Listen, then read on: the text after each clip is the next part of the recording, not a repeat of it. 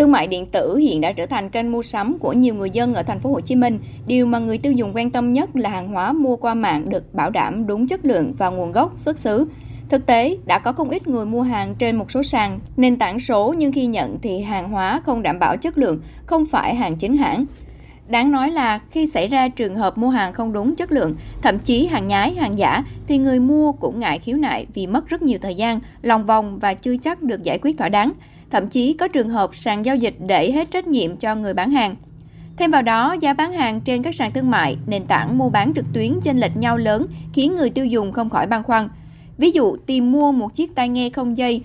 cùng một mẫu mã, thương hiệu, thông số kỹ thuật, có nơi bán 3 triệu đồng một chiếc, có chỗ chỉ 300.000 đồng một chiếc. Tuyết Mai, sinh viên ở thành phố Hồ Chí Minh thường mua hàng trên mạng chia sẻ.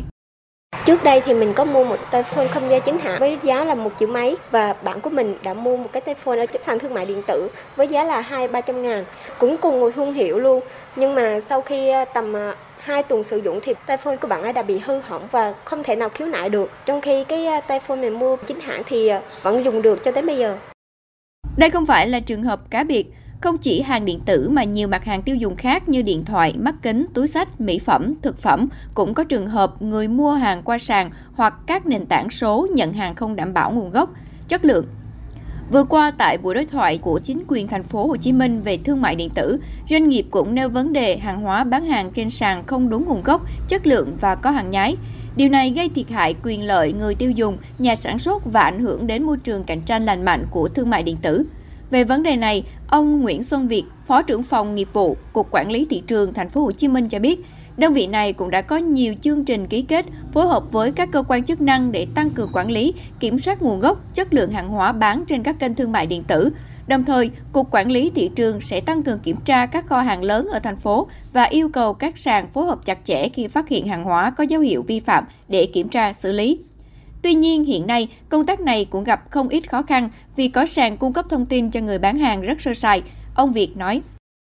Và khi thông tin đó sơ sài thì cơ quan năng cũng phải thẩm tra chứng minh và thẩm tra chứng minh thì đến phía mà cái cá nhân mà được đăng ký thông tin đó, đó lại thường lại là thông tin người ta nói này không phải cái giấy chứng nhận cái chứng minh tôi bị mất lạc tôi không biết tôi không phải không liên quan và thường những đối tượng này lại làm ở tỉnh vùng sâu vùng xa như là tây nguyên hoặc là ở bạc liêu miền tây thì cuối cùng lại đi vào phương án ngõ cục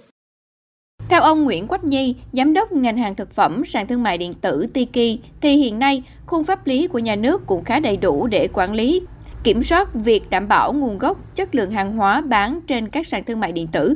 Tuy nhiên, do nguồn lực của cơ quan chức năng có hạn nên có khi việc kiểm soát, quản lý và xử lý còn hạn chế. Vì vậy, để tăng cường kiểm soát nguồn gốc, chất lượng hàng hóa bán trên sàn,